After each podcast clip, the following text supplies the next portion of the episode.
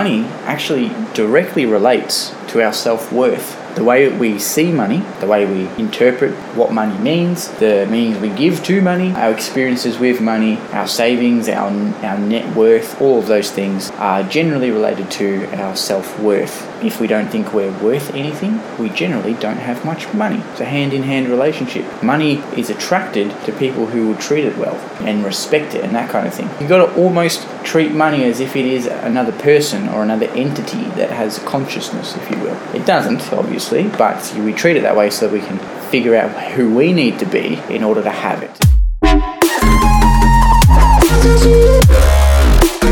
Thank you.